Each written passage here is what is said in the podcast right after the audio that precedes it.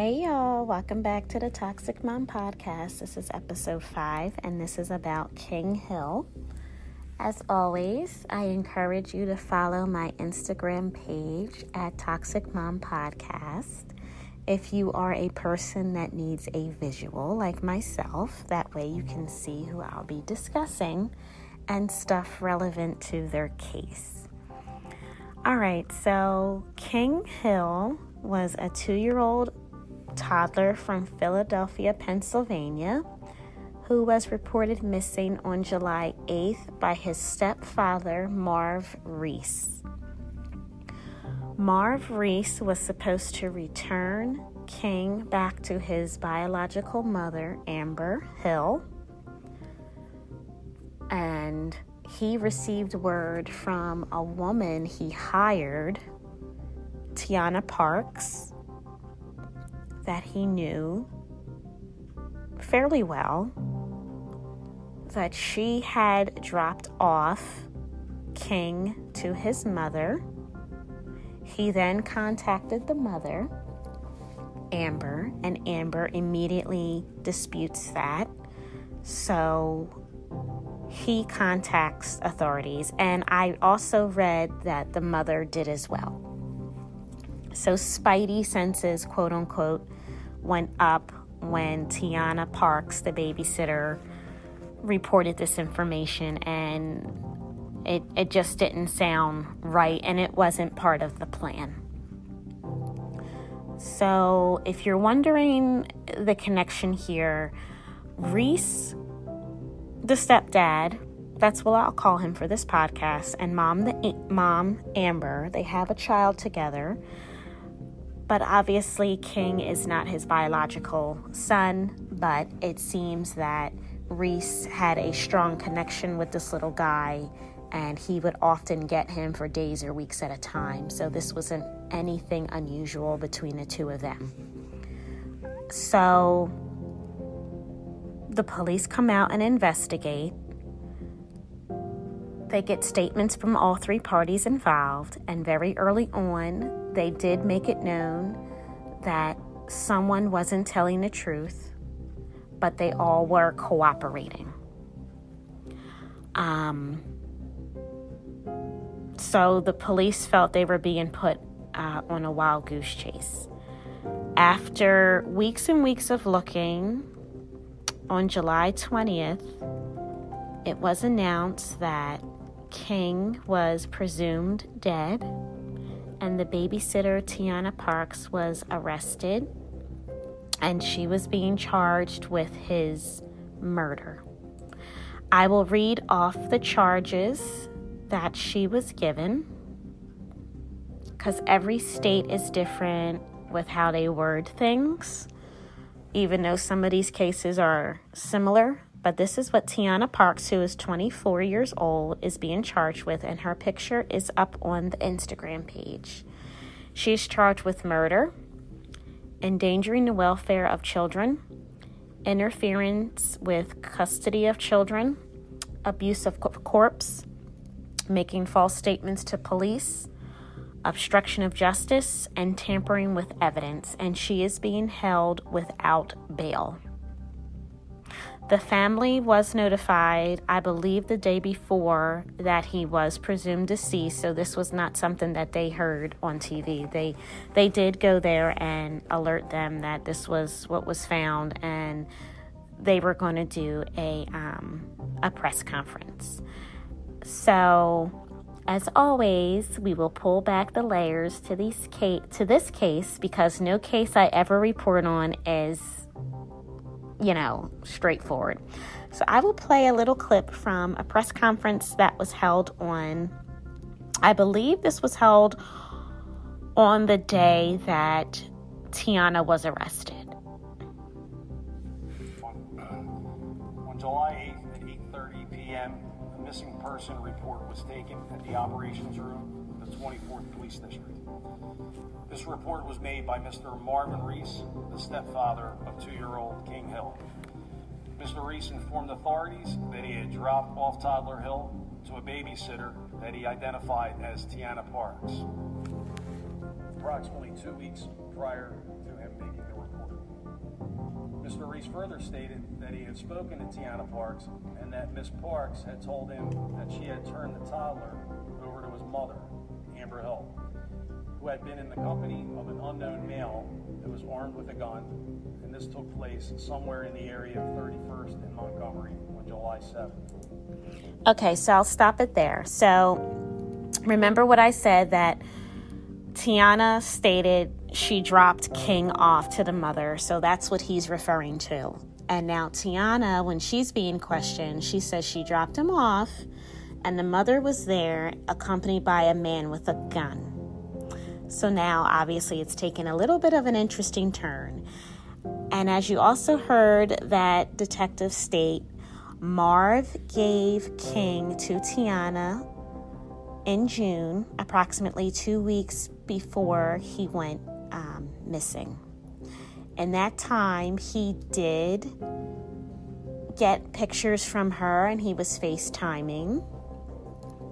However, in an interview he did a couple of weeks ago, he said she started acting strange and the FaceTiming stopped and the pictures stopped. So he started getting a little bit of a gut feeling that something was off, but he didn't know it was this off.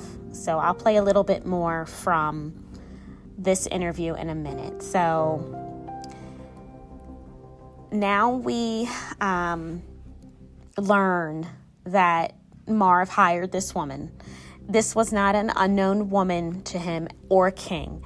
There have been pictures on her social media web pages of her with King at various times. So he was not in the company of a stranger. He knew her, and Marv or Reese obviously trusted her, or he wouldn't have left this little guy in her care. And again, she had him for two weeks, and Reese did not see him physically in those two weeks. So he clearly trusted her. So here's a little bit more from what that detective said at that press conference. According to Mr. Reese, he has known Tiana Parks for several years, and Parks oftentimes assists him in caring for the toddler. An intensive investigation into the whereabouts of King Hill was immediately initiated by the Philadelphia Police Department's Special Victims Unit. Other units within the police department also became involved, as well as the Pennsylvania State Police and various entities within the Federal Bureau of Investigation. Ultimately, this investigation was reassigned to the police department's homicide unit once it became apparent that King Hill's babysitter, Tiana Parks, may be directly responsible child's disappearance. To date, the body of toddler King Hill has yet to be recovered. On Sunday, July 19th, an arrest warrant was obtained for Tiana Parks, charging her with murder and related offenses in reference to the disappearance and presumed death of toddler King Hill. Ms. Parks was subsequently taken into custody at 12:45 a.m. this morning.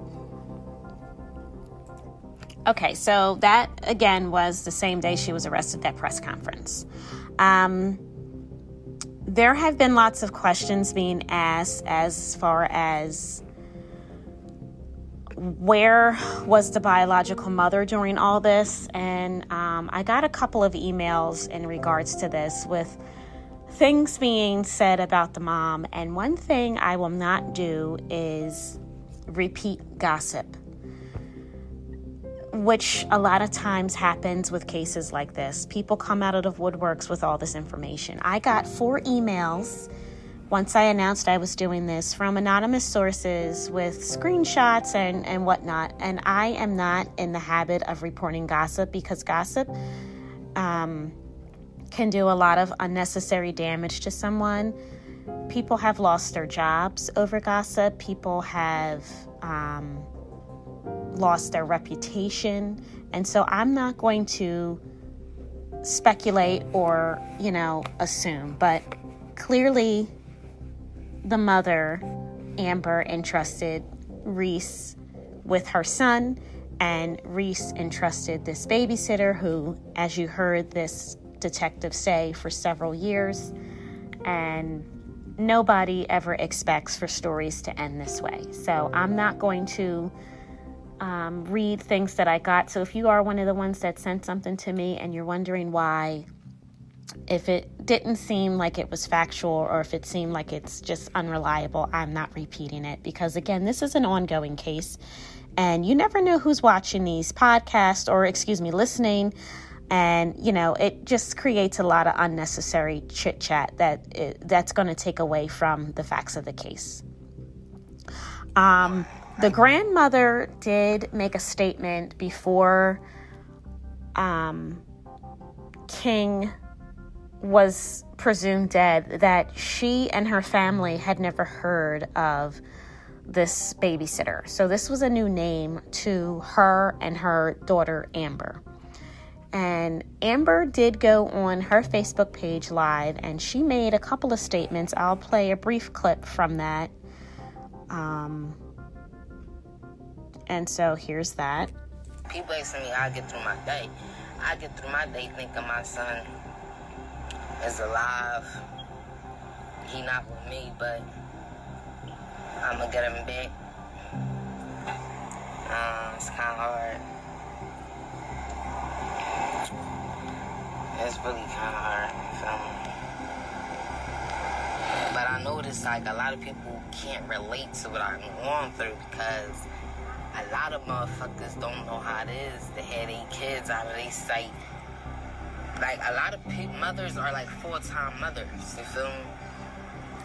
And it's like you got your kids with you, but when you got a type of agreement, it's like you wouldn't think no stuff like this will happen. You feel me? So it's kind of fucked up on my part because like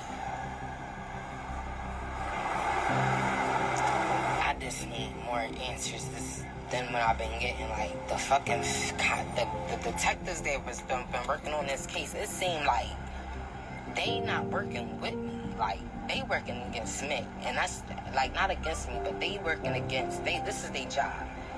They had they study they study um detachment, so they don't want to be my friend. They don't want none of that shit. You feel me? They basically fighting for my son, so they could you know basically close the case. Everything's good. Get all the answers they need. Shit like that. That's their job. Me on the other hand. Okay, so that was the mom speaking, and she clearly was upset. You know, she felt that the police weren't on her side. And I think that was because initially they didn't know who to believe. Um, they did not know who to believe. So that's probably why she got that feeling. So this case is um, ongoing. There is a preliminary hearing scheduled for the latter part of this year. Things are often pushed back because it looks like this was supposed to happen already, but it has been pushed back. Uh, and now we're in the middle of a pandemic, so a lot of things with court are being pushed back. So, again, this is ongoing. And as you heard the detective say, they have no cause of death they don't know where he was killed, when he was killed, how he was killed, nor do they know where his body is. So some people are thinking that he might still be alive. But they said that there's cell phone evidence that he is deceased, and there is nothing out there as to what was on the cell phone that they found, but whatever they found, they feel it was enough to arrest and charge Tiana Parks with his murder. Mom and her team did set up a GoFundMe page uh, so they could have a memorial service and a balloon release. They were asking for $10,000. Um, so I remember seeing that. Um, mom did make statements, you know, on TV that she entrusted Reese with his care, and now her son is gone. So she feels very betrayed by this. And um, he did an interview recently on a local news station where he sort of broke down the timeline. I was a little surprised he gave an interview, but then again, I think he just wanted the facts known because there's always chitter chatter behind the scene with cases like this. So he did an interview And he did state that he knew her, Tiana, for a while. He gave um, King to her. He was supposed to clearly get him back, give him to the mother, but that didn't happen. And he made known that she was acting very odd. He would like go to her house and she would say, Oh, well, I'm not there, you know, stuff like that. So he had his spidey senses go up, but no one ever would think that it would uh, result in a murder. The police suspect that um, he was deceased way before he was reported missing by Reese, and they will, of course, figure that out once court comes. So, lots of things will come out in the next couple of months with this case, and she again has remained quiet. She has not said anything, and I don't anticipate her to say much because she is in a lot of trouble here. So, before I conclude this podcast, I will read something that I thought was very interesting. This was written by a reporter who did some reporting um, on this case, and I will read what he wrote because I thought it was very powerful words. Okay, he wrote About two weeks before he reported the child missing. King's stepfather, Marvin Reese, put King in the care of 24 year old Tiana Parks, according to police. On July 8th, Reese realized the child was no longer in Parks' care. Reese reported him missing. Police, with the assistance of FBI agents, discovered cell phone video confirming the child was killed. Parks now faces multiple charges, including murder and abuse of corpse in connection with King's Hill death. I can't imagine the suffering the family has endured, and I won't add to their anguish with criticism of their actions. I am, however, praying for healing during this difficult time, but more than just praying, I'm reflecting. I'm thinking, I'm hoping that this will be a turning point for Philadelphia's black community. King Hill, like every child in our midst, was everyone's responsibility. He belonged to all of us. And now that he's gone, the best way to honor his memory is to care for the next child to nurture the next child, to stand for the next child, to love the next child. Doing so requires time and giving that most in Philadelphia's black community are working hard to make ends meet, time is a luxury that some of us can't afford. However, we must make time to build more than our individual lives and careers. We must make time to build community, and children are the building blocks of substantial communities. At a time when black people are endangered by the stark realities of systemic racism, we can no longer be caught in a vicious cycle of mere survival. We must endeavor to actually live. Our children are the key to doing that because they are the only part of us that lives on. Houses and cars are not our legacy. Cash and careers do not define us. Awards and degrees do not capture who we are. However, our children do. We must love ourselves enough to work together for a better community and love our kids enough to leave communities to them. That requires us to step outside of ourselves and our own circumstances. It requires us to be vulnerable enough, ask for help.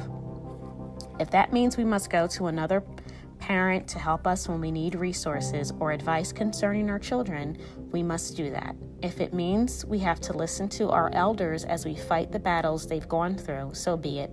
If it means we have to lean on each other during a pandemic that cost our community millions of jobs, then that's what we have to do. All of that begins with learning our neighbors' names, looking out for each other's interests, and abandoning the individualistic outlook that leaves our children vulnerable. I believe protecting black children requires all of us because black lives and black love and black kids, they matter. That was written by Solomon Jones on July 22nd, 2020. And I read that and I thought it needed to be said in this case. So, as I always end these podcasts, do you think Amber Hill is a toxic mom?